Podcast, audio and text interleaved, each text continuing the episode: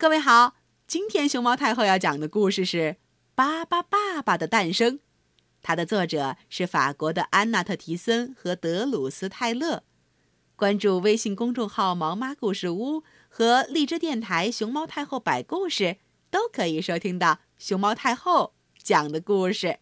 巴巴爸爸爸爸妈妈爸爸布拉爸爸巴利爸爸巴贝尔爸爸朱爸爸波爸爸布莱特爸爸拉拉，他们就是巴巴爸爸的一家。不过，你知道巴巴爸爸是怎么来的吗？今天的故事会告诉你答案。巴巴爸爸出生在弗朗斯瓦小朋友家的后院里。弗朗斯瓦每天都到后院给他们家的花和树浇水，可他不知道，这时候在他们家的院子里有一个小种子正在土壤里慢慢的生长。它就是粉红色的巴巴爸爸。有一天，巴巴爸爸从土里钻出来了，他和弗朗斯瓦马上成了好朋友。可是弗朗斯瓦的妈妈看到巴巴爸爸被吓到了，他对弗朗斯瓦说：“哦，这家伙太大了，他可不能住在这儿，可不能住在这儿。”巴巴爸爸。难过的住进了动物园儿。他在握手和弗朗斯瓦告别的时候，眼睛里流出了眼泪。巴巴爸爸在动物园住的笼子前头挂着一个名牌，上面写着“巴巴爸爸”。每天都有很多大人和小孩过来参观巴巴爸爸，他们对巴巴爸爸都很感兴趣。当然。也有没见过巴巴爸爸的小孩被吓得嗷嗷直哭的。可是这样对巴巴爸爸来说一点儿也不好玩，因为没有人陪着他，他觉得很伤心。一天，巴巴爸爸突然发现自己可以随意改变身体的形状。他把头伸到笼子外面，接着身子也出来了。巴巴爸爸自由了。他想和其他动物们交朋友，他来到海象在的池子里，变成了海象的样子。可是，海象看着巴巴爸爸的模样，觉得，呃，这家伙长得可真奇怪。旁边的猴子和来动物园参观的人们也都在指指点点。哟呼，这是个什么呀？哇，新物种！巴巴爸爸又来到火烈鸟的身边，变成了火烈鸟的样子。可是，火烈鸟觉得这家伙不够漂亮。巴巴爸爸又来到骆驼旁边，变成单峰驼的样子。可是，单峰驼说：“我不喜欢有人陪我。”管理员对巴巴爸爸说。动物园的动物只能待在笼子里，不能像你这样到处乱走。爸爸爸爸只好离开动物园儿，他伤心的又流下了眼泪。到底谁能陪陪他呢？巴巴爸爸来到市中心，有好多车呀！滴滴，爸爸，嘿，你这大家伙走路看不看路？嗨！你挡着路啦！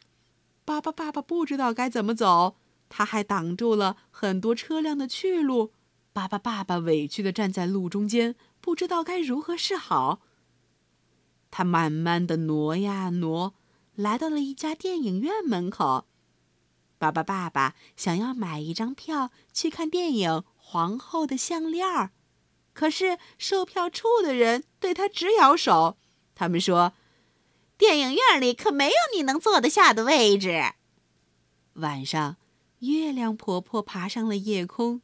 巴巴爸爸想找家旅馆住下来，可是旅馆的老板告诉他：“哦，这里也没有你睡得下的房间了。”巴巴爸爸好伤心，他哭了起来，眼泪吧嗒吧嗒的流着。突然，他发现。他背后的房子着火了，克里克里克里克里，爸爸变。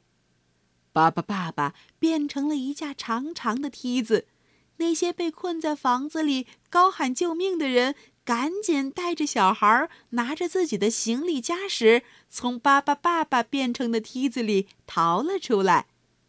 在消防队员到来之前，所有人都得救了。为了感谢巴巴爸爸，消防员们请他去咖啡馆喝了一杯。哦。这可是巴巴爸爸第一次喝红酒，高脚杯拿在手里的感觉，真不错。糟糕，一只非洲豹从动物园里跑了出来，非洲豹紧紧地追在动物管理员的身后。他们穿过了报亭、烟草店和地铁站，吓得街上的路人都爬上了树。克里克里克里克里，巴巴变。巴巴爸爸变成了笼子，罩住了危险的非洲豹。非洲豹乖乖地回到了动物园，大家都安全了。动物管理员给吓得全身是汗。巴巴爸爸一下子成了大明星，他救了很多人，他是大家眼里的大英雄。受到大家欢迎的巴巴爸爸没有忘记他的好朋友弗朗斯瓦。巴巴爸爸又来到弗朗斯瓦家拜访他的好朋友了。弗朗斯瓦家的猫咪看见巴巴爸爸，亲热地凑了过去，在他身上蹭来蹭去。而这时候，弗朗斯瓦的爸爸妈妈也愿意巴巴爸爸住在他们家了。弗朗斯瓦的爸爸在院子里给巴巴爸爸盖了间大小正好的房子，这样巴巴爸爸每天都可以和小朋友们一起玩了。克里克里克里克里，爸爸变！快看，爸爸爸爸又变成了一匹高高跃起的骏马。弗朗斯瓦和朋友们坐在上面，哈哈哈哈，笑得可开心了。爸爸爸爸平时最喜欢去公园，在那儿有好多好多小朋友，他们都喜欢爸爸爸爸，爸爸爸爸也喜欢他们。这不。巴巴爸爸又变成了一艘小船，孩子们坐在巴巴爸爸小船上，哦，可舒适安全了。小朋友，你也想和巴巴爸爸一起玩吗？快看呢，他正向你招手呢。你还记得巴巴爸爸是从哪儿诞生的吗？巴巴爸爸刚诞生的这段时间里，又经历了哪些奇遇呢？把这个故事也讲给你的朋友们听听吧。